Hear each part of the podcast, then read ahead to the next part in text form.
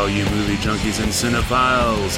It's time for the SLS Cast with your hosts, Matt and Tim.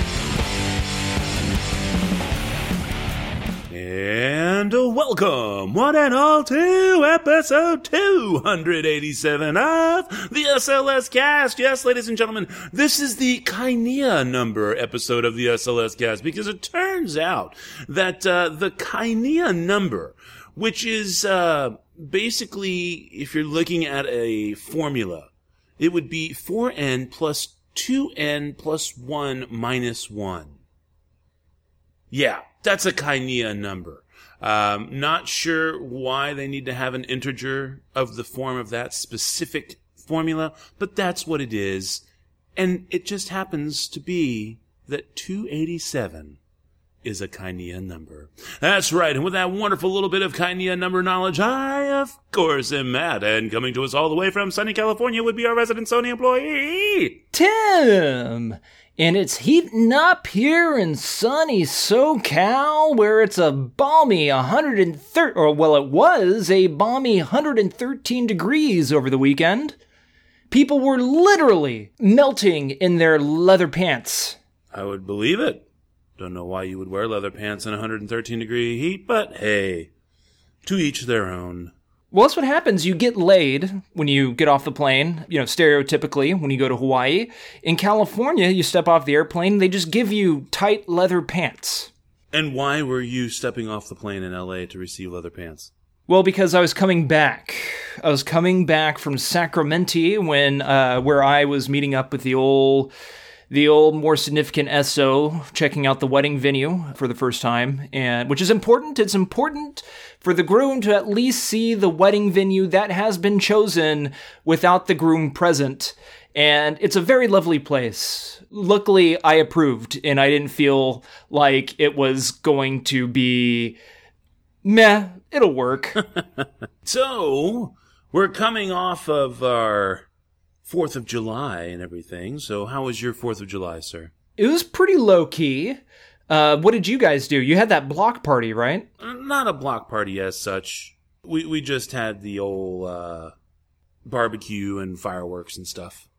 I mean, it, it, I guess technically it was a block party because just about everybody from the block was here, but um, officially it was not listed as such. So we had everyone come over, did the hot dogs and steaks and the you know and, and pork chops and hamburgers and smoked sausages and um, smoked cigars, although, you know, just kind of sliding off on a pun, if you will, there.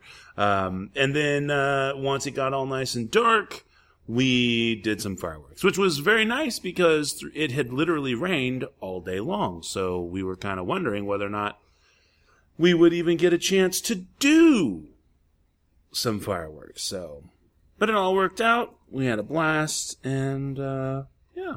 Yeah, we uh, we decided to forego going to the beach uh, because it was kind of warmish out. It was going to be packed, and we didn't. We wanted to go see fireworks, but uh, we just really didn't want to deal with people. So we thought, you know, I think we ought to go see a movie, and we should go see a movie that we can't take all that seriously, but hopefully we can make little jabs at. And uh, yeah, so we decided to go see the first Purge. Quickly did we uh, realize that that was a horrible mistake. At least you realized it quickly. We did, but we realized it so quick. We then realized, shit, we still have another hour and 35 minutes of the movie left. Oh, well, that's sad. You know who did enjoy 4th of July? I don't, I don't know if you've heard about this or not, but uh, a margarita loving bear thoroughly enjoyed its 4th of July. A margarita loving bear. Yes, one would consider the best kind of bear. I guess I missed something. Was this like something in the news or something? Or It is the HuffingtonPost.com. I'll just tell you a little bit about it. We can all relate to bears more so than we thought here via, I guess, the weird news section of HuffPost. The title of the article is Margarita Loving Bear Lives Its Best Life by Taking a Dip in a Hot Tub written by Elyse Wanshel. And quickly it says this A bear in California decided to start its 4th of July celebration a few days early by pre partying in a stranger's backyard. On Friday, Mark Ho was fixing to beat the summer heat with a margarita on his lush Altadena property when he heard a noise. KABC TV and the Associated Press reported. At first, he dismissed it as likely his neighbor moving around next door, but when it intensified, he got up to investigate and saw a bear climbing over his fence.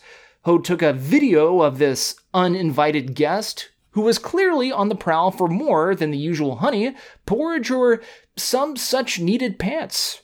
In the edited video above of this article here, which you can check out, you can see that the bear is bopping around in Ho's unheated jacuzzi while dogs bark in the background. After the party animal took a dip, Ho said it knocked over the margarita he'd left behind when he scuffled indoors and lapped it all up. Later on in the day, Ho was chatting with a neighbor when he spotted the bear taking a siesta in a nearby tree, saying, quote, So he had his margarita, he had his jacuzzi, and now he's ready for an hour nap, end quote, Ho told KABC. Bear sightings aren't totally unheard of in Southern California. In June, a mama bear and her cubs were spotted playing in a family's pool in Eaton Canyon, close to Pasadena. And the article goes on for a little bit there. Uh, you can check out this video. Margarita loving bear lives its best life by taking a dip in a hot tub via the weird news section of Huff Post.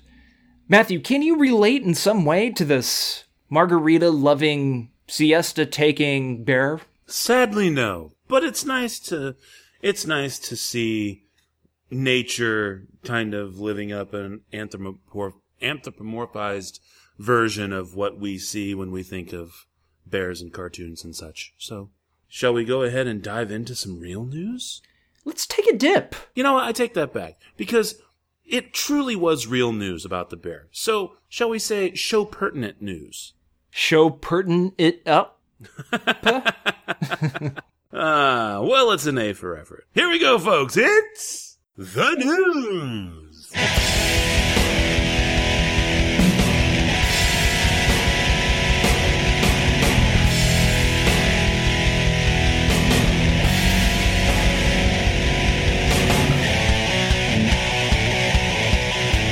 All right, and this is the first up for me. Actually, it's a surprise article. I forgot I had this. Uh, from CBR.com by way of John Arvidon. Fox shareholder sues to stop Disney merger.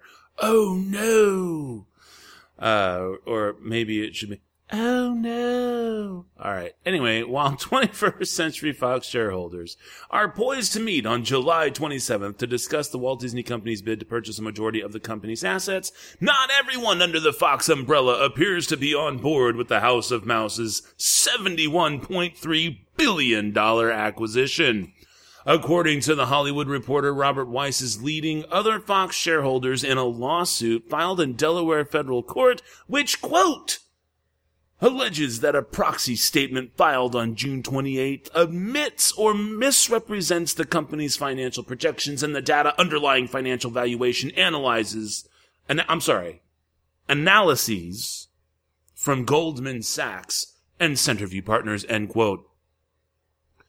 Um, yeah, so he just thinks that uh, basically what this boils down to is that uh, the shareholders are going to vote on something when they're not getting all the information, and they think these these guys think that uh, 20th Century Fox is is actually I'm sorry 21st Century Fox is purposely undervaluing their stuff so that they can get a better buyout deal just so they can unload. And then of course that doesn't help the shareholders as much. However, Disney raised its offer because Comcast was trying to get in on this shit. So they went to, so Disney went to $71.3 billion. That's $38 a share price. That's about $10 a share higher than the original offer from Disney back in December. And it's also $3 above Comcast's most recent bid. Now, of course, Comcast could jump back as the article talks here. It says that Comcast could definitely jump back into this thing and bid again. Uh, and Fox declined to comment uh, to anyone about this. So I don't know. It's kind of interesting. Um, what do you think, Tim? Do you think this will have any real bearing on whether or not uh, Fox buys? I'm sorry, Fox sells to Disney. I just hope Disney doesn't succeed. I mean, that's the last thing Disney needs is another freaking studio and company, and they don't. They just don't need any more control. No, I, I, I see what you I, I see what you're getting at, but the but you have to remember that the more they buy, the easier it is to overextend, and if they overextend, that means they have to sell. Ooh, So I actually want this to go through because what I would like for once and for all is to finally get things back into the fold so that we so that we can enjoy things the way that they were meant to be enjoyed in terms of the Marvel universe and the Star Wars universe. I also think it would be interesting to see what Disney decides to let go of beyond getting back the stuff from Star Wars and the stuff from Marvel. Um so I, I don't think that it's as bad as all that. I think they're going to keep the, the what they think is going to be the most valuable to them, and then I think they're just going to turn around and sell or shutter everything else. And then we're still not any worse off than we are now. It's just one corporate entity to another. Not to mention, as they get bigger and bigger and bigger, it becomes easier for them to stumble, and then they have to sell, sell, sell, which could also be good for us down the road. I personally do not want Comcast to get this shit. So, I, mean, I realize we're picking the lesser of two evils here, but if I have to choose between Disney and Comcast, I go to the mouse immediately because fuck Comcast. it's the handling of the properties I'd be worried about with Disney. I mean, yeah, it'd be great. X Men, Fantastic Four, whatever else Fox has or had. The fact is, is that Disney will not be spreading itself out thin, therefore suffering any type of repercussions for many, many, many, many, many, many years to come. They're going to benefit a great deal if they succeed in, with this because they're they're going to own uh, The Simpsons, Deadpool, which Deadpool is now a big moneymaker. I mean, loads of other properties from both music to the use of the studio itself, TV shows, reality TV shows, also through distribution, because Fox also through shit, is Fox Searchlight still a thing? Probably not. I can't remember anymore. But through distribution of, of films. So they're going to be still making a ton of revenue. And the money that they put down, they're going to make a portion of that back with the next couple Star Wars movies or the next couple Marvel movies, even. I wouldn't expect any repercussions from spreading themselves too thin to happen for quite a while. Well, one never knows, and one can always hope. True. So, yeah. And, And all right. exactly. And so shifting gears slightly to other court filings from BBC.com, uh, strictly by way of BBC, there is no direct attribution. From the entertainment and arts section, Johnny Demp, Demp? What the, you know, Judy Dench, her brother-in-law, Johnny Dench, what? I don't know. Uh, Johnny Depp, quote, punched crew member in drunken tirade, end quote. That's right. Johnny Depp is being sued for allegedly punching a crew member who tried to wrap up filming on the set of his upcoming film, City of Lies. Court documents filed by Greg Rocky Brooks in Los Angeles claim the actor 50, 55 punched him twice in the ribs during a foul-mouthed tirade outside Los Angeles' Barclay Hotel. The papers also state the actor, quote, reeked of alcohol, end quote, and took drugs on set. Depp's bodyguards were forced to remove the actor from the set, it said. That's right. As part of the altercation, though, Mr. Brooks alleges that after Depp had verbally and physically assaulted him, the actor offered him $100,000 to punch him in the face in return. The location manager is seeking unspecified damages from Depp, director Brad Furman, producer Miriam Furman, and the production company Good Film Productions. So, uh, basically, what this all boils down to, that's just the first part of the art. It's not even, I guess, probably about the first third of that article. I'm going to go ahead and stop there and just kind of sum up here for you. Basically, they were on a timetable in this particular location. They had already had their Uh, time limit extended one time, but unfortunately, as is often the case in movies, delays do happen for whatever reason. And they could not get another extension. And so, this Greg Rocky Brooks fella was gonna, was actually trying to get things wrapped up so that they wouldn't get in trouble and cause a whole bunch of other shit. And Depp wasn't having it, and that's when he lost his shit, apparently, and started punching this guy. So, yeah, I, I don't know. Um, Tim, you mentioned that uh, he's been kind of having a whole bunch of issues in in this particular movie, or at least on the set. Thoughts on this particular filing? Yeah, well, so a couple months ago, or maybe not even a couple months ago, could have even been a month ago, they were doing some scenes, and uh, I think it was out in public, like on the on the streets somewhere, and their permit was about to expire.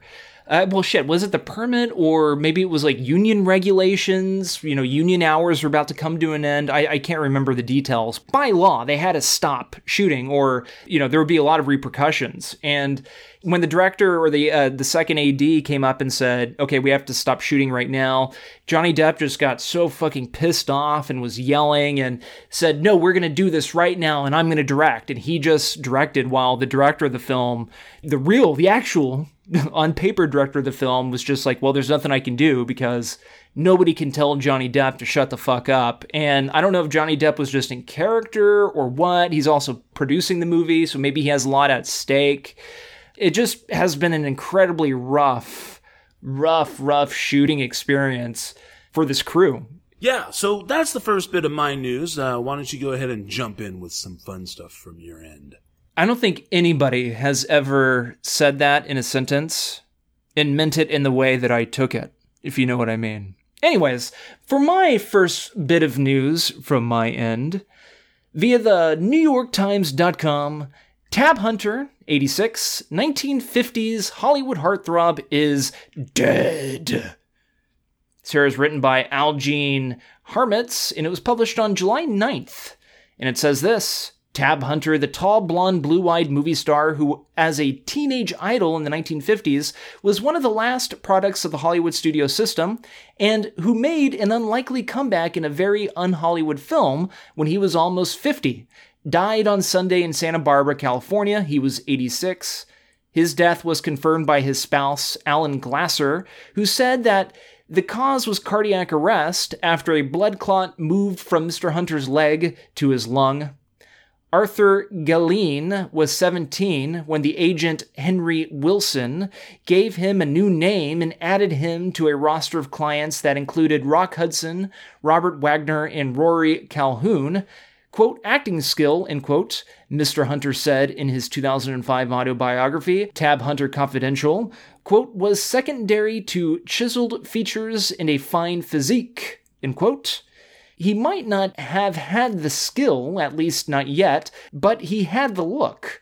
He was the epitome of the sunny all American boy enshrined in decades of Hollywood films. His first audition for Island of Desire from 1952 consisted of taking off his shirt. The screen test came later on the basis of that movie, in which he played a brash Marine corporal marooned with Linda Darnell on a South Seas island, the readers of Photoplay magazine voted him the year's number one new male star. His breakthrough movie was Battle Cry from 1955, in which he played another Marine at the beginning of World War II who has a girlfriend back home and a steamy love affair with married USO volunteer played by Dorothy Malone in San Diego. Its success led to a seven year contract with Warner Brothers. In February 1956, Mr. Hunter received a reported 62,000 Valentines. He was the dream date of teenage girls on several continents and had a secret. It was not until 50 years later, after Battle Cry, when he wrote his autobiography that he publicly discussed his homosexuality. his love affair with the actor Anthony Perkins, the rage and wrath of his parish priest when, as a 14 year old boy, he haltingly confessed what had happened in the dark of a movie theater, and years of being, quote, painfully isolated, stranded between the casual homophobia of most normal people and the flagrantly gay Hollywood subculture, where I was even less comfortable and less accepted, end quote. He was most comfortable on horseback, a lifelong passion. He had been discovered while shoveling manure at a riding academy in return for being allowed to ride. During his heady Warner Brothers years, he bought horses and cars that he could not afford. He had never had money before. Now it spilled through his fingers. And the article goes on from there for quite a bit more. I probably read only 20, 25% of it there. It's definitely worth the read. Tab Hunter is a fascinating individual. And there's actually a documentary based off his autobiography, Tab Hunter Confidential. I believe it was on Amazon Prime or Hulu Plus. I can't remember. It might have even been on Netflix, but it's on a streaming service somewhere that you all should watch.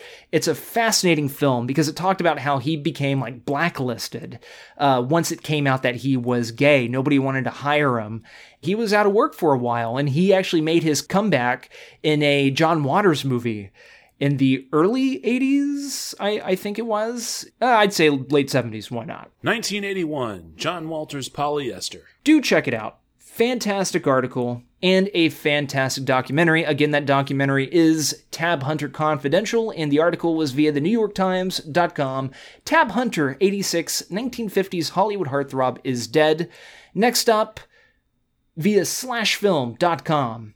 Logan director James Mangold warns against extreme fan backlash. This here is written by Hoai-Tran Bui, and it says this.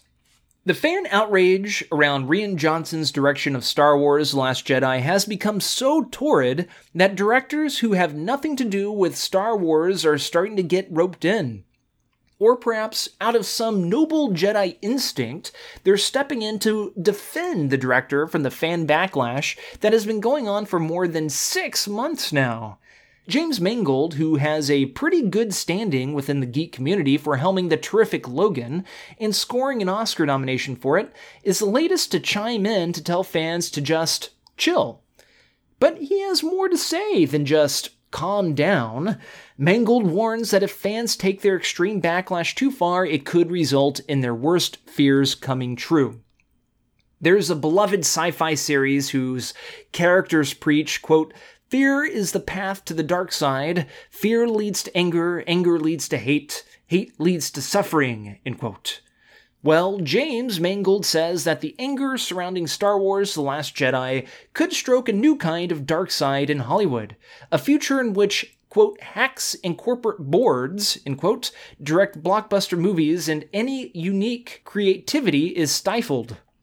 Quote, at the point when work, writing, and directing big franchises has become the emotionally loaded equivalent of writing a new chapter of the Bible, with the probable danger of being stoned and called a blasphemer, then a lot of bolder minds are to leave these films to hacks and corporate boards, end quote, Mangold writes. When someone replied saying that was already the case, Mangold responded that directors like Rian Johnson and Christopher McQuarrie are not, quote, owned, end quote, by any corporation, despite popular belief. They are the ones fighting behind the scenes for fans, Mangold said. The reason that Mangold mentioned Christopher McQuarrie is that the Mission Impossible Fallout director was innocently tagged in a tweet by Johnson, who recommended to his followers that they follow McQuarrie for writing advice. But the anti Last Jedi trolls immediately descended and flooded both their mentions, leading McQuarrie to speak out publicly in defense of Johnson and declare that he would never direct a Star Wars film despite a lifelong wish to do so. That Mangold who wasn't inadvertently tagged or anything, nobly leapt to both their defenses, is a sign that this fan backlash in the progressively toxic Star Wars fandom is getting out of hand, though we've pointed that out time and time again. End all quotes there. Logan director James Mangold warns against extreme fan backlash, written by Hoai-Tran Bui via slashfilm.com. Matt, what do you think about the passing of Tab Hunter and the series of tweets from James Mangold? Well, it's sad. Again, uh, you know me, I'm a big fan of history and stuff, and it's always kind of sad when we lose one of these links to the, you know, yesteryear of Hollywood. Good, bad, and indifferent, because he clearly got to experience it all. So that'll be interesting to kind of look uh, look into his life a little bit further. Um, in, in terms of James Mangold, well, I, I mean, I agree, but I, I, I guess I, mo- you know, like in the little bubble thing, right? You know, sometimes and mostly agree. I'm going to say mostly agree. Um, I, I think, yes, you want to be careful of an overall fan backlash. I do, however, think that the SJW aspect to attacking anything and everything that the Star Wars fandom comes to know and love, um, will really only backfire on the it's just going to backfire on the people who are supporting it which are these supposedly toxic people. Now that's not to say that there aren't shitheads out there. This is the internet and of course there are shitheads out there.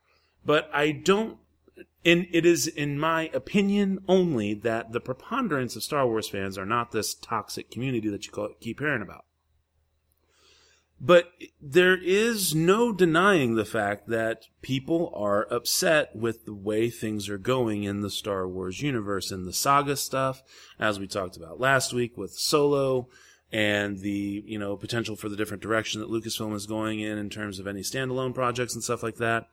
So I, I think that there's something to be said for, you know, not biting the hand that feeds you. And, whether or not we have to completely placate those people or not is, I think, still kind of up in the air. What I do think we need to do is get back to just getting good storytelling going in there. And the only way that that's going to happen is if, it is basically if they leave everybody else alone. If they leave what we know and love alone and just move forward and make it its own thing. So that's what I feel. That's how I feel about those. And I mean, you know, without going on ad nauseum too late, that's where I'm at.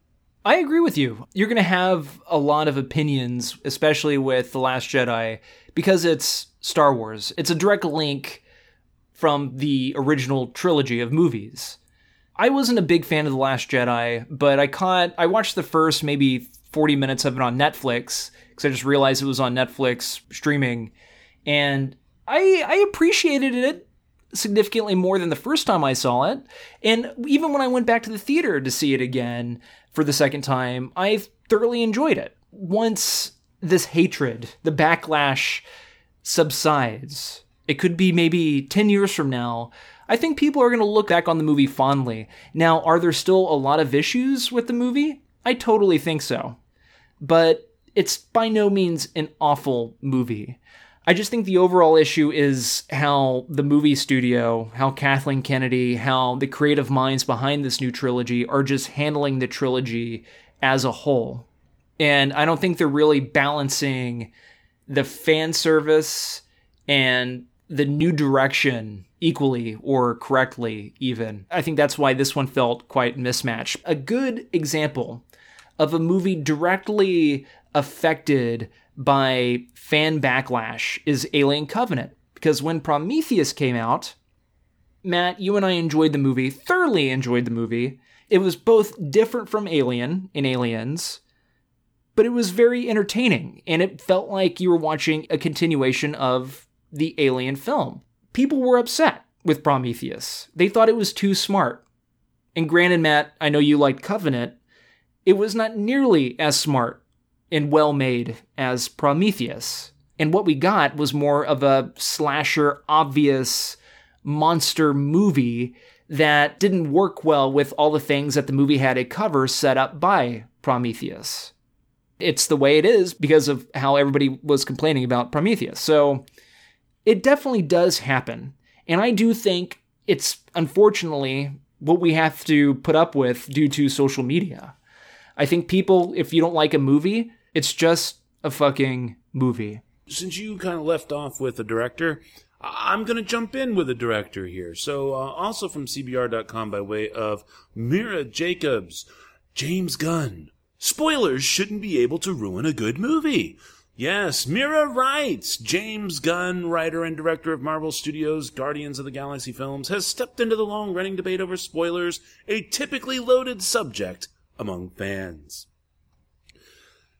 Let's see here. She moves on. She's quoting some tweets here. She says, quote, if a movie can be ruined by spoilers, it's not a good movie, end quote. Gunn, who is also an executive producer on Avengers Infinity War and its untitled sequel, tweeted. He then clarified that he wasn't about to be the one issuing spoilers for those who didn't want them. Quote, I'm opposed to spoiling things for folks, but studies show knowing spoilers only very slightly affects the viewer's pleasure, if at all, end quote there. Now, I don't know exactly. I'm going to stop reading there because there's not a whole lot left of the article. So what please. study? Yeah, that was my immediate quote. What the fuck studies have been And who done? are they going to get people that hate spoilers? Oh, hey, I know you hate spoilers, but we're going to ruin all of, say, Star Wars for you. And you watch it and tell us what if it if it ruined if it affected your. We we love fucking movies. We like to experience a movie. We're not going to sit down for no stupid study. Yeah, and that's what I I don't. So I don't know. Maybe maybe I think he's just kind of using the colloquial studies have shown thing. Um, it just kind of a way to um, sh- to to demonstrably put his learned opinion into play. I think is more than likely. But just to, again, this is the entire tweet. Uh, it is also listed in this article. The tweet is, quote, if a movie can be ruined by spoilers, it's not a good movie.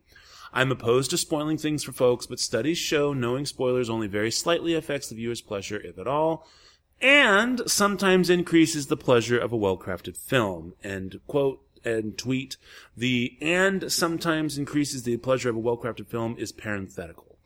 Um, I I cannot overstate how much I disagree, respectfully, but just completely disagree with Mr. Gunn in this regard.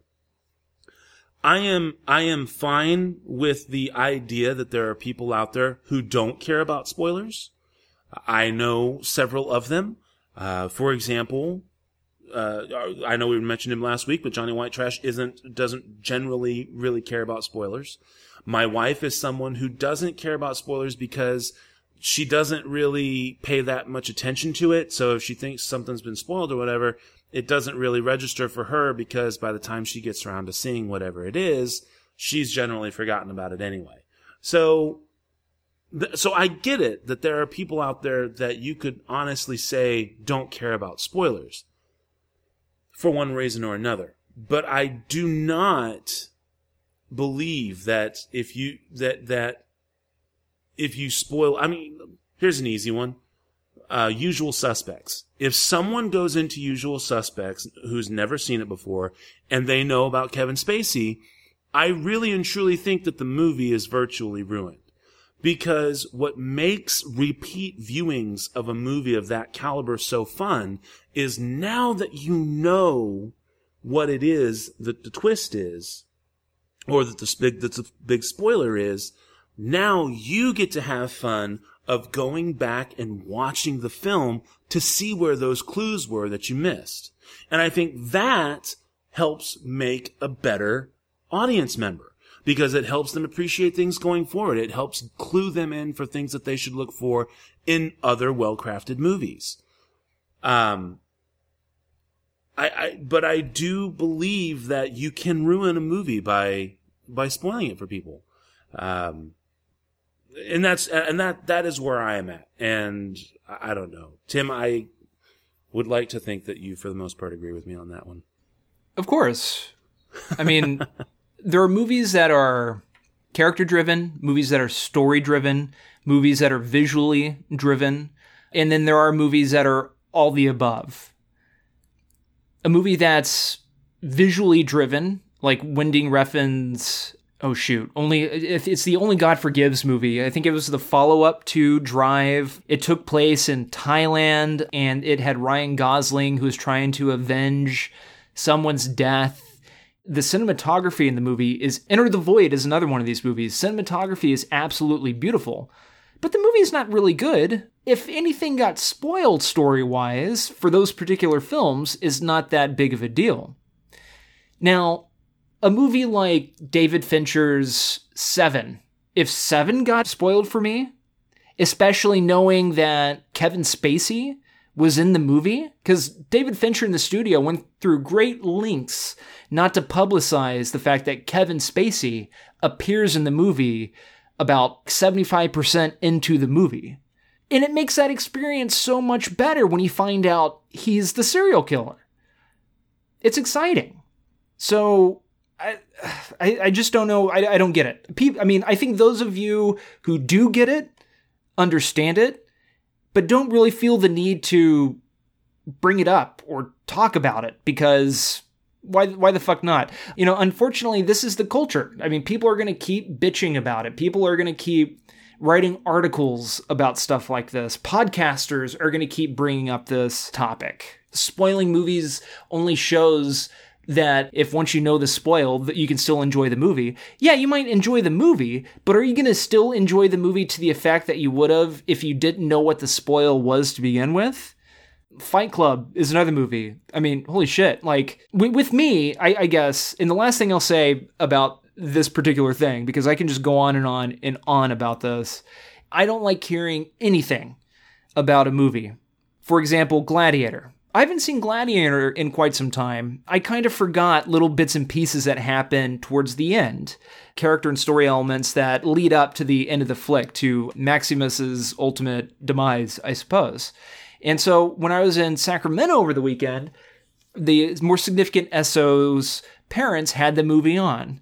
And we kind of caught it midway through, and they just started making these comments. And it's like, yeah, I, I remember he dies at the end, but it's the style of the movie, what the, how the director chooses to get from point A to point B, that still makes me heartbroken whenever he does die. You know, it's those little bits of nuances and, and and and flourishes that most of us just don't really remember until we go back and revisit a movie. We just don't want that shit to be spoiled. All right, real, real quick here, and I'll turn it back over to you, sir. I just want to, I, I found some interesting information from boxofficemojo.com. Turns out that already, already, Incredibles 2, with a lifetime gross of $507 million, $507.3 million, is now the number one PG movie of all time. It's already beaten out 2017's Beauty and the Beast and Finding Dory. So, good job, Incredibles 2. Uh, is, is that surprising to you, Tim? This quickly? I mean, this quickly? No, not really. I mean, we haven't had a really good Disney Pixar movie like this in quite some time. Uh, I mean, the great thing about Incredibles 2 is that it's just pure enjoyment. It's fun. It's not trying to tug at your heartstrings. It's not trying to make you sad and depressed and want to cut yourself after watching it. It's just a fun and entertaining movie. And that's what people want to see. That's why we love The Incredibles, you know, the first film. Nah, it doesn't surprise me at all. But I bet it sure as shit surprised uh, Disney and, and Brad Bird because I don't think they were expecting anybody to really give a shit about Incredibles. Well, I guess it shows that people really have been waiting for a while. So, anyways, uh, what else you got for us, sir? All right, so my last two pieces of news. First up, from the Chronicle ChronicleHerald.ca, PEI drive-in owner says Disney policy hurting small-town theaters. This here is written by Alec Cook, the Canadian Press, and it was published on July 8th, updated on the 9th. It says this. The owner of a drive in theater in Prince Edward Island says a requirement that cinemas screen most new Disney releases for a minimum of three weeks is choking out small town business. Bob Boyle, owner of the Brackley Drive In Theaters, said the standard has become a bigger problem since Disney acquired Marvel Entertainment and the Star Wars franchise, and he expects the issue to reach its breaking point now that the Titan plans to acquire 21st Century Fox. Ah, another reason to not like this merger. Boyle said that while Cineplex, Canada's largest movie theater company, can afford to take up their screens for weeks at a time, there isn't enough demand to keep playing a film for three weeks straight in smaller communities, especially in a single screen theater. Saying, quote, if we don't have quality film on screen, week in and week out, we're an empty parking lot without people and without film. That's what makes the magic happen. End quote. The Brackley Drive In Theater has been operating since the 1950s and has been in Boyle's home for nearly 30 years. Boyle said that drive in theaters, especially in the Maritimes, only have a short window of profitability during the summer months, and they need to show a variety of films during that time to keep customers watching. Disney also implemented another policy within the past couple of years that prevents theaters from showing double features of movies that haven't screened before. Boyle said that this rule makes it even more difficult to come up with a good program, saying there's, quote, no point, end quote, in showing a months old movie that the theater has already screened. Quote, Disney is putting hurdle after hurdle in place.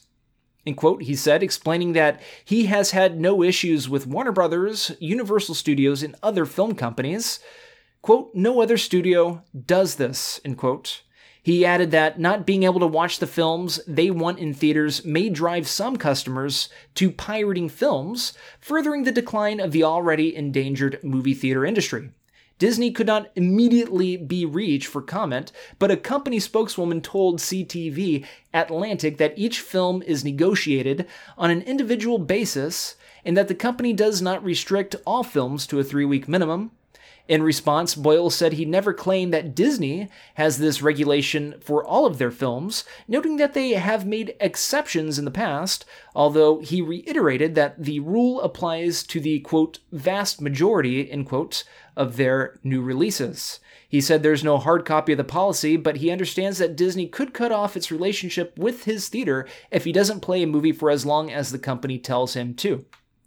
Uh, and the article does go on for a bit more. Matt, comments, questions, concerns? Well, okay. I'm I'm of two minds. I guess you could say to to, to quote Two Face from the Batman series. But on the one hand, yes, evil corporate being evil corporate is bad, and you should feel bad.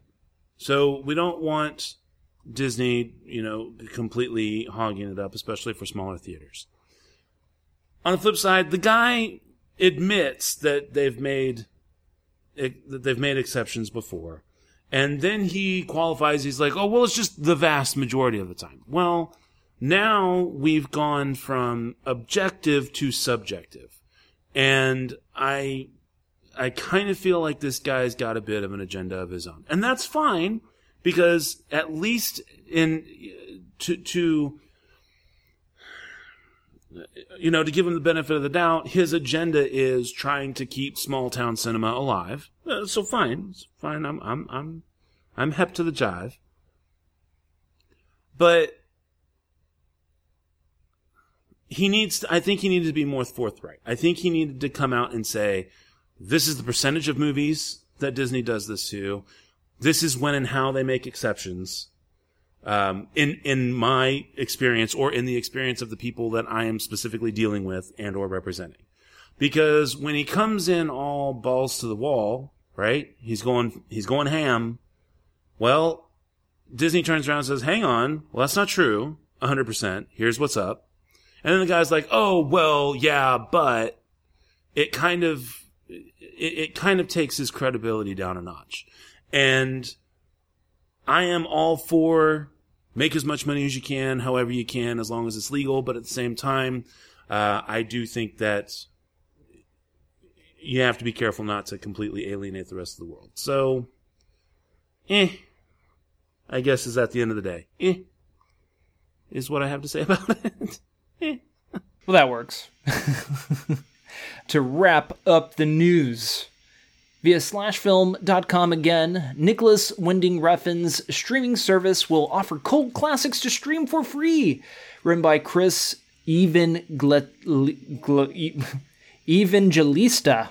Evangelicalista? Evangelista? Oh well.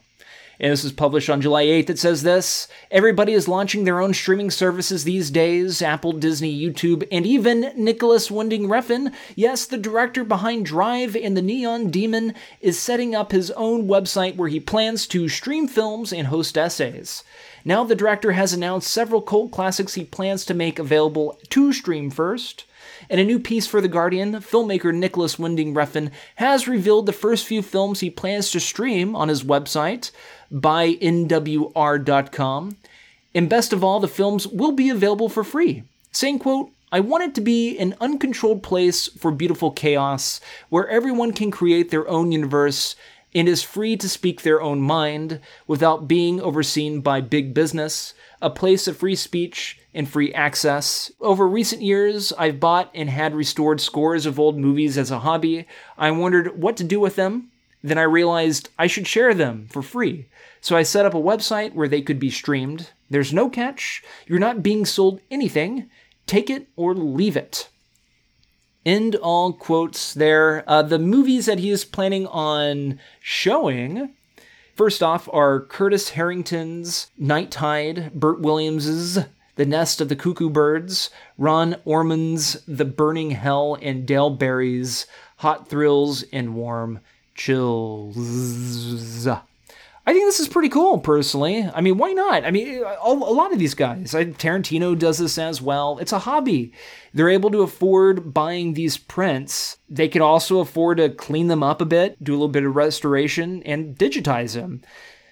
I think this is great. Uh, I'm not the biggest fan of Nicolas Winding Refn's films. I love Drive and I love his visual style kind of like what we were talking about before. His movies are all styled in interesting stories, but the writing and the pacing isn't all there. But I appreciate him as a filmmaker. His films are definitely uh, watchable.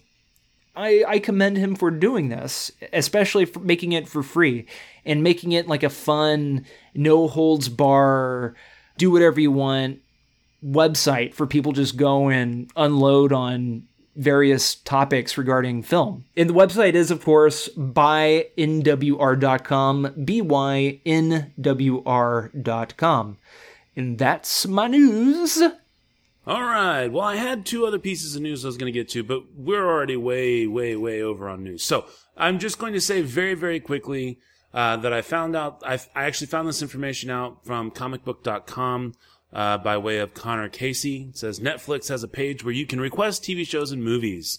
Uh, apparently nobody knew about this. I didn't know about this. People on Twitter were like, what the hell? Literally nobody knows about this. But yes, if you go to help.netflix.com slash en slash title request, you can actually go and request up to three titles and I just tried the link. It worked great. Um, if you don't want to go through all of that, you can always just go to comicbook.com and look up this article again. Netflix has a page where you can request TV shows and movies.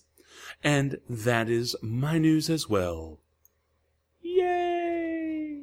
So, Next week, though, we're going to be doing a fun three squared. That's going to be our bonus segment. Our bonus segment uh, for the three squared is actually going to be our picks for movies that were never made. Dun dun dun. That's right. We kind of turned it on its ear. Uh, it was uh, kind of a fun one there. So we're going to talk about uh, our picks for our favorite movies that we wish got made, and that at this point are never going to be made. But who knows? It. I suppose it's in the realm of statistical probability. But uh, anyway. So that's going to be our bonus segment for next week. And without further ado, shall we get to the movies, sir? Let's do it. Here we go, folks. It's the movie.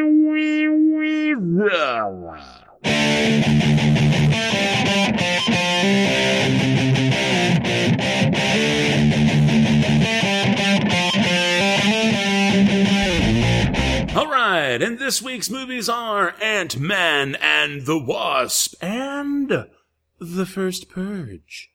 Tim, are we going to go with terrible or not quite so terrible, but not wonderful either? How about terrible? And God, I hope it's the Purge or the first Yep. Purge. Yep. the First Purge. Tonight allows people a release for all the hatred and violence that they keep up inside them. This won't bring him back. It won't make you feel any better. Thank you. It is a night that is defining our country. Citizens, this will be a tradition we celebrate every year. Join the first purge. Isaiah, come say bye. Go do your thing, sis. Always. I'll see you tonight. People are now calling this controversial experiment of legalized crime the purge. Do not purge! You and Isaiah, just stay with me during the purge. Oh, we're gonna be fine on our own. We are here with Dr. May Updale. She came up with this experiment. Is the purge a political device? It is a psychological one. If we want to save our country, we must release all our anger in one night. Tonight, we'll see the good and evil in everyone. This is your emergency broadcast system announcing the commencement of the first purge. Our neighborhood is under siege from a government who doesn't give a shit about any of us. At the siren, all crime, including murder, will be legal for 12 hours. There's a lot of good people out there who we're gonna have to protect. All emergency services will be suspended. We gotta be prepared for anything. Your government thanks you for your participation. Parties, you predicted a much higher level of participation. Human nature does not obey the laws of politics. They all ex-military. Something funky going down, D. You're sending soldiers into the island disguised as citizens. This country needs for this to work. No one's coming to help us. After tonight, nothing will ever be the same again. They forgot about one thing. They forgot about us. What have I done? Stay strong now. I'm coming.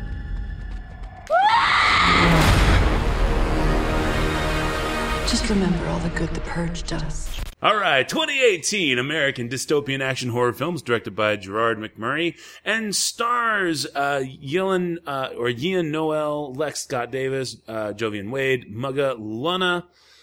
Uh, I'm sorry, Luna Lauren Velez, Kristen Solis, and Marisa Tomei. This is the fourth installment in the Purge, uh, the Purge franchise, and this is actually the prequel showing how Staten Island was chosen as the uh, test ground, I guess you could say, for what the Purge would ultimately become over the next few movies that you have seen. Now, I don't really have a lot to say about this movie other than the actual setup. So, like the first 15 minutes or so of the film, to me, was actually the best. I thought this was the best setup of all the movies. I actually kind of bought into the characters a little bit, except for our leading lady, her next door neighbor, annoyed the piss out of me from the very moment I saw her, but whatever. Um, but the lead up to, but the lead up to everything. So the first 15, 20 minutes where you're kind of getting introduced to all the characters. Oh, except for, um, the, the, the crazy guy, um, uh, Skeletor, I think is, yeah, uh, played by Rotimi Paul. Except for Skeletor. Skeletor's terrible the whole time. I actually kind I bought into the characters. I, I kind of like the narrative. I, I was like, okay, you know what? This might not be so bad. And then the movie hits like the 20 minute mark and then everything starts going hell in the handbasket because otherwise what, why would you be here watching this movie? And the shenanigans ensue. Basically, again, just in case you didn't pick out this whole thing, this is the testing ground of the purge. They chose Staten Island, obviously, because it's an island, so they can kind of contain it. And yet, we need to make sure that this thing gets off right. Shenanigans ensue, etc., etc. This movie is fucking stupid. It's fucking stupid. It is a waste of time. It is a waste of effort. And it is a waste, more importantly for me, of Marisa Tomei. I cannot believe she did this movie. I am so very sad. Maybe she lost a bet. I don't know. Maybe it was a contractual obligation. I don't know. But, but, but Matthew, most of her screen time was in that great scene that took place in front of a green screen. So memorable that was. but and her three lines of dialogue. Time? But which time? Because the oh my god, the green screen was so fucking real. Ah, uh, so irritated with all this shit. Um, so at the end of the day, do not waste your time on this movie. It is absolutely terrible. Nothing is believable. Nothing is worth watching in this film. I give this one a 1.5. And it only made it to 1.5 because I actually, for the most part, liked the first 20 minutes where they're actually setting everything up. 1.5. Yeah. Go ahead, Tim. What a short review this will be. I just wish the movie was as short. I, I, this is a 1.5 movie for me as well. However, I liked the last act. I thought that's when the action was actually pretty good. Overall, I thought the performances in the movie, especially by the lead characters, uh, the woman and the main guy, uh, well, I guess the man and the woman, they both shared the lead roles. For what this movie is, I thought they were great, and I, I bought into their performances. I thought the filmmaking and some of the camera movements were inspired and accomplished, but oh man, this movie is just boring as shit. I don't think I've yawned so much during a movie like I did during the first Purge. Seriously, I was yawning, folks. And it's frustrating because there is some stuff to like. But because of what the movie is, the good stuff is just completely overshadowed by all the really boring bullshit that you're supposed to get a kick out of, you know? And I know I'm not supposed to analyze this movie, but when you're dealing with a movie that feels like it was specifically made to get a rise out of the audience, as in it awkwardly felt overly political, it would have been great if it was a little bit more subdued and not completely in your face, you know? It would have been a great satire, even, if they just had more fun with the movie. Watching it, I, I was actually kind of depressed. not because I was tired, but because, you know, some of this stuff, I mean, it, it's true. Of course, government throughout history totally has come down and does still come down harder on poverty stricken communities. So there's no fun to be had. There, there are those two characters played by the two older women, and they're pushing around those carts. You know, they're the closest thing that feels like any of the other Purge movies because they're wacky, they're goofy, and they're completely psychotic. And even the Skeletor guy, who pops up randomly, has some kind of fun bits, but then dies randomly there at the end, shows up and dies randomly at the end. Not a whole lot other than the basic story and then those psychotic elderly women who go away pretty quick. There's nothing else tonally that really connects this film with all the other ones. It just takes itself way too seriously. And Matthew, please tell me, if the government was going to send out their best me- uh, mercenaries to really get the purge going, why would they send out these men consisting of costume characters straight from a BDSM convention. The best mercenaries apparently wear like leather jackets that go down to the ground, kind of like the Matrix. That was actually one of the few things that I thought the movie did right. Beyond, like I said, what I liked about it. Um, so, so the idea is that they are hiding their faces mainly because despite the fact that they're supposedly unknown mercenaries, you get enough people, you get you you get 7 billion people watching something and your uh, anonymity is pretty much out the window if you're not wearing a mask.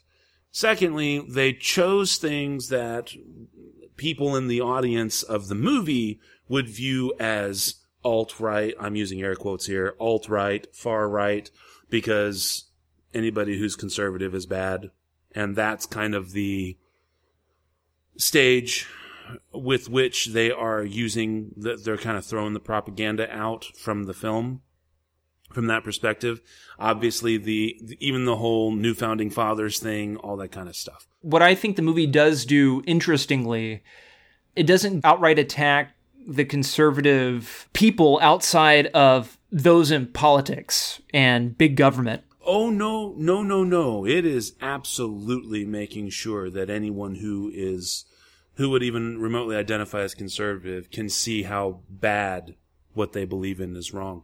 Uh, and they do that with the new founding fathers uh, party. And again, while I disagree politically, um, just on a personal level, I still thought that was actually pretty slick. I thought that was a very slick uh, and and well executed bit of the film from both a costume design and a director uh, standpoint. Because and and to touch on what I mean by that is everything that the new founding fathers are about are tradition, about bringing back everything that the original founding fathers were about and about family and religion and praying and putting, you know, what you believe your nation first and God first, you know, and everything, which are, um, especially in, say the south southeastern portion of the United States along with most of the flyover states that's kind of you know part and parcel of what makes red state Americana,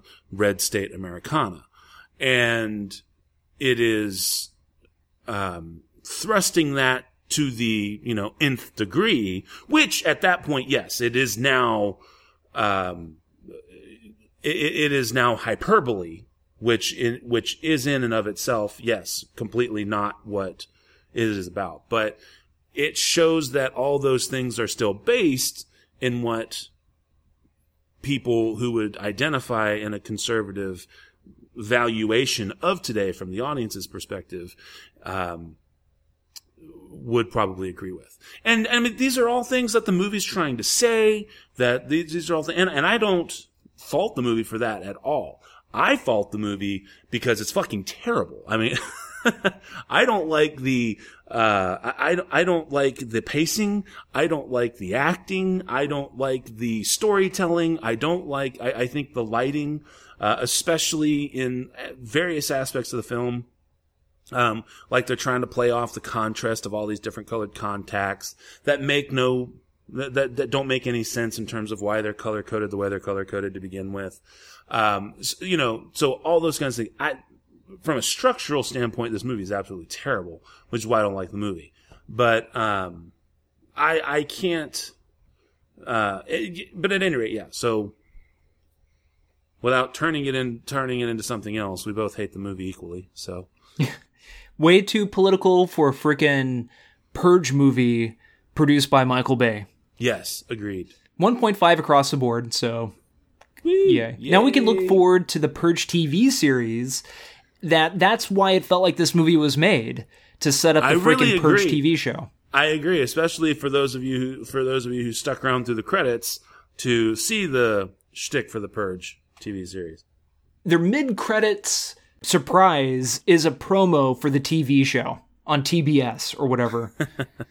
oh, see, I didn't even pay attention to what channel was coming on. I was like, okay, you gotta be kidding me. All right, well then that leaves us with Ant Man and the Wasp. So, how long have you been Ant Man again? Not long. It just sort of happened. I wish I could fight bad guys like you. I seem to mess it up almost every time. Maybe you just need someone watching your back. Like a partner. Dr. Pym, I actually heard what happened to you. You opened up the quantum realm. That's when this crazy creepy ghost who like walks through walls and stuff. Stole your tech.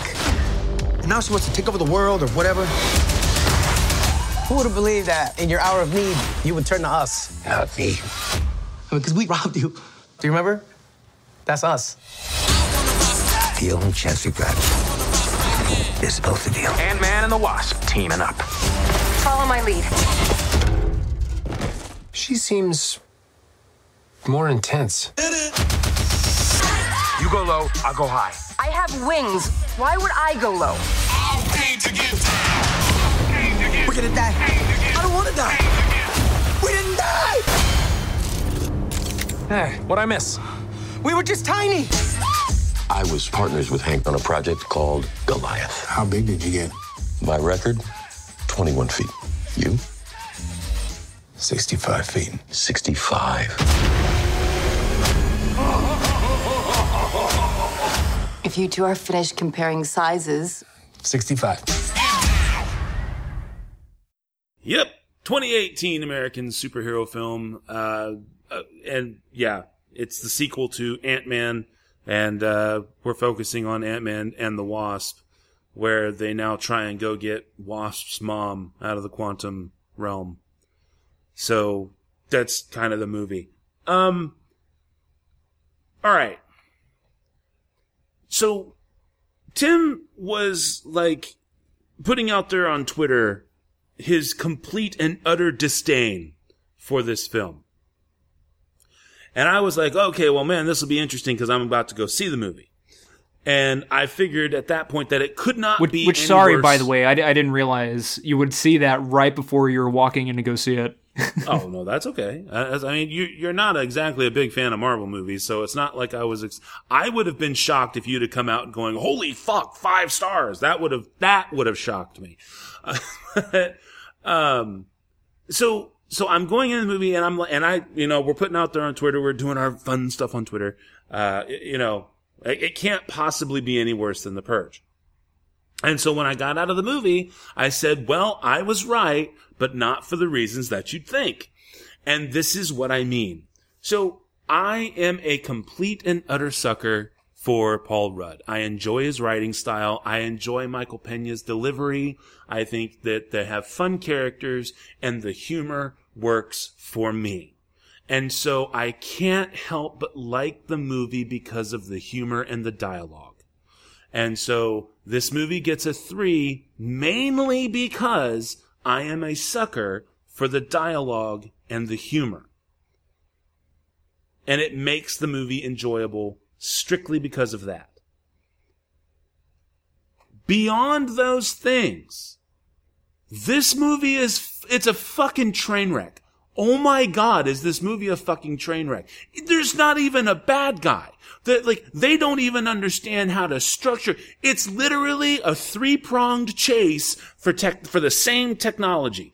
And if anybody with half of a brain would have just sat there and said, "Well, hang on, we need it for this and you need it for this and you need it for this."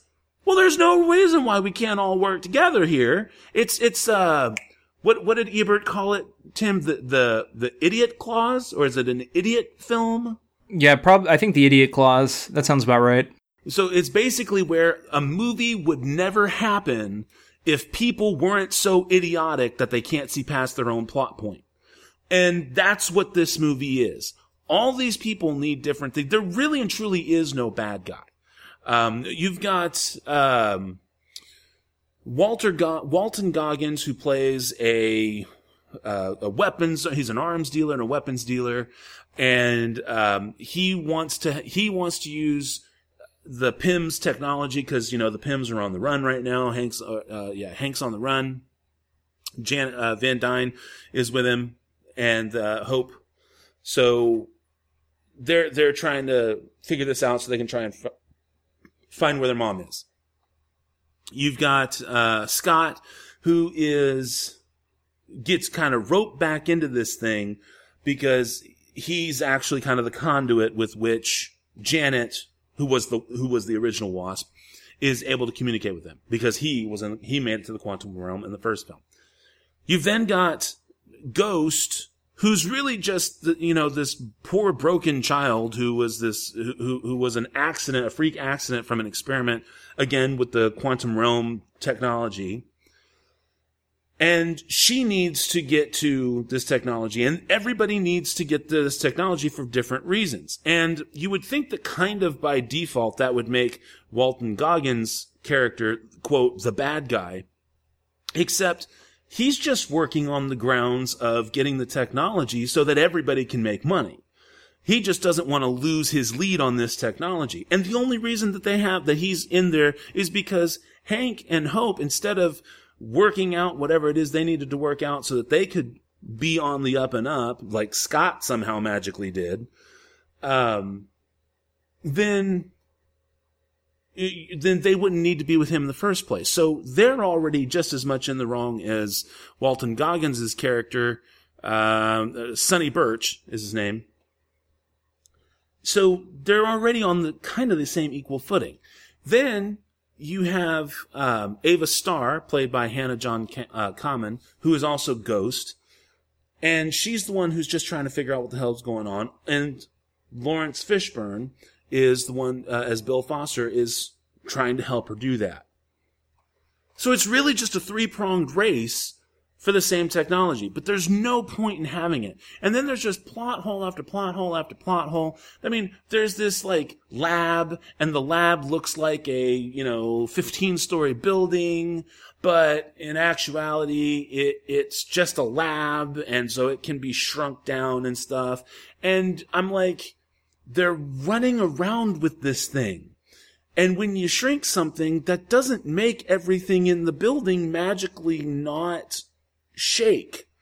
So what the fuck is going on? So it just introduces all sorts of different plot holes. Um, everybody's stupid and just needed to work together from the beginning, and this whole thing would have worked out. I mean, from a structural standpoint and from a story standpoint, this movie is absolutely fucking terrible from a cute writing and character perspective of actors that you like, including Paul Rudd and uh, Michael Pena, and even uh, Evangeline Lilly and um, uh, Michael Douglas and Laurence Fishburne and Walton Goggins. Yes, you they're cute. You can't help but like them, and that is the only reason this gets a three from me is because I fully admit I am a sucker. But do not ex- do not go into this movie expecting a great superhero movie. It is it is 100% evident at this point if it wasn't before, it is it should be 100% evident that the Ant-Man movies such as they are are simply meant to be the light, brisk, farcical aspect or farcical arm of the Marvel Cinematic Universe. Don't take them seriously. Don't expect for them to make sense. Don't expect a solid plot, but expect clever and witty writing to the extent that you're willing to go along with it and fun dialogue and banter between the characters. I hope I did you justice there. I hope I did you proud, Tim. Yeah, no, of course. I mean, this is a 2.5 out of 5 for me. I, I get it. I, I have no issue with the type of movie that Ant Man and the Wasp is. I am fine with something light and fun and entertaining when it comes to a Marvel movie because that just means it's a different type of Marvel movie. And we all enjoy different flavors of Marvel movies. That didn't bother me at all. What does bother me is that what holds this movie together is the comedy, is that lightheartedness. And I'm actually going to be seeing this movie again because I thought the movie started at 7:45 p.m. It actually started at 7:25 p.m. So I missed I think the first 10 minutes of it. And I'm not entirely sure if I missed some introduction that would have made this whole experience better, but because the comedy and the lightheartedness is what holds this film together, I just didn't think it was strong enough. I mean, the audience sounded like they either felt obligated to laugh at the dialogue or they forced themselves to laugh at the dialogue because it was unfunny comedy. And it just made for an awkward experience. Especially Michael Pena is not nearly as nuanced and somewhat funny as he was in the first Ant Man. And that was my biggest issue with the, the first Ant Man. I wasn't a big fan of Paul Rudd. I thought he came across more cheesy and, and, and out of place. He just didn't feel like an authentic superhero character, even though he's not, he's supposed to be more of the man's man, common man superhero. And I'm totally cool with that. I just thought he was kind of miscast. But the foundation, again, the humor, the lightheartedness, I just didn't buy into. And people who love Marvel movies, who love Paul Rudd, who love Michael Pena, who love this kind of humor, which is humor that is really below the belt type of humor that just slides by, that won't produce any hearty laughs, but might produce a couple chuckles from people. You know, from fans who enjoy that, you're going to pay the money to go see this and realize I kind of have to work at this laughing thing because it's difficult to find something to prompt it. That is why I give Ant Man and the Wasp 2.5 out of 5. I especially was annoyed by the mid credit sequence with the whole tie in with Infinity War. Like none of these fuckers realized that was going to happen, and everybody was like, "Oh, oh my god! Oh wow, my mind is blown! Who knew but, that was going to happen? You knew that was going to happen, you fucking I idiot!" I didn't. Oh, really? I didn't. So then I'm a fucking idiot because oh, I, I didn't mean forgot. to, I wasn't calling you one, but I no, I it's because I, along with everybody else in the theater, I had forgotten the timetable. And so I'm not, and, and so here I am thinking that the movie is taking place before Infinity Wars, not during and after. And so that's what blew my mind. It also actually made, made me realize this was why they couldn't use Ant-Man in Infinity War. They had made a brief mention to Scott being on house arrest or something, but it didn't click until after everything was done. And then when you see how it gets pulled off, it also makes sense as to why Scott would have been out of play because, I mean, let's face it, it's not like you couldn't have just taken Scott, shrunk him down to Ant-Man, stuck him inside of Thanos' ear, and then had him go up to full size and explode Thanos' head. So, um, so, so there, so there's that. Um, and it kind of made sense at that point, like, oh yeah, that's why, uh, again, Infinity Wars Part 1 ended the way that it did. So for me, I was like, I was like, oh, that makes so much sense now. Okay, that, that, that actually helped with some things from Infinity, Infinity War. And I was like, okay, that was a cool ending. It also kind of re- helped, helped you to remember that, look, while the movie itself is lighthearted, the cinematic universe it takes place in is not lighthearted. And so it was a nice little reminder of that. I'm still giving it a 2.5 out of 5. No, you should. Yeah, absolutely. This is not, I just, you know, I, I was just trying to defend no, my, no, no, no. And, and again, you know, I, that, I mean, that, that was harsh. I get, but it's, I mean, it's stuff that, I mean, I don't know. I, I, I saw it coming. Totally wasn't even thinking about it. I mean, I guess I, I by the time you got by the time I got to the credits of that fucking movie, I was so done with it. I just did kind of like dismissed everything else.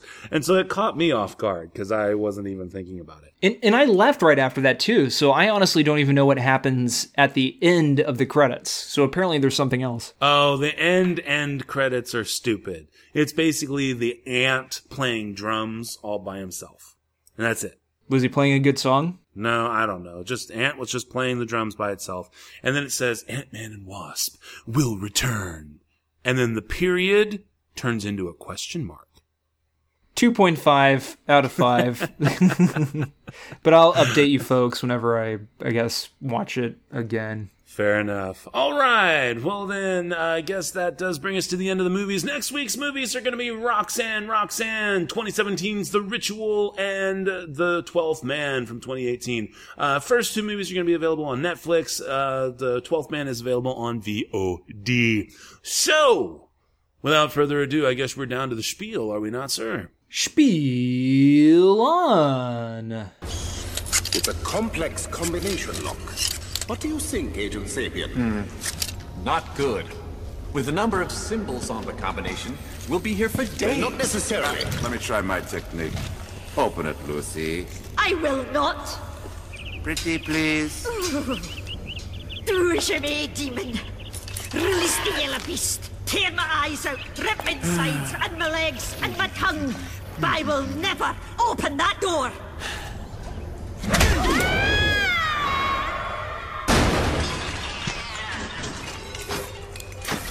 That your investigative technique? It said never.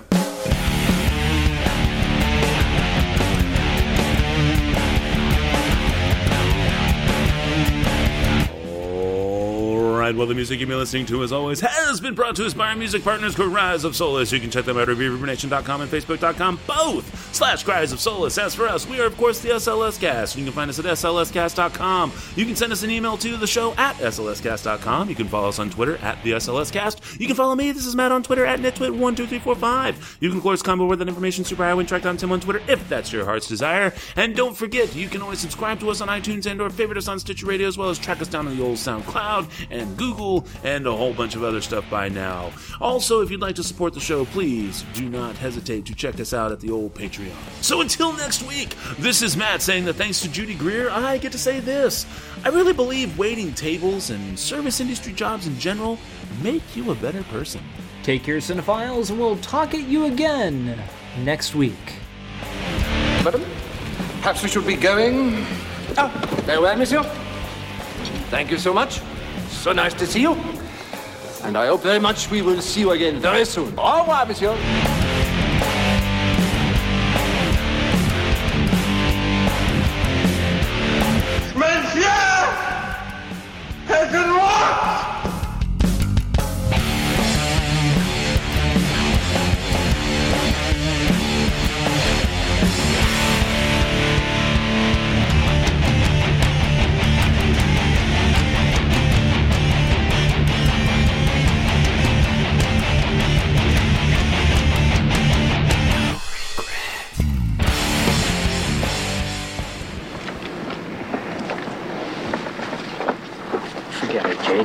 Chinatown.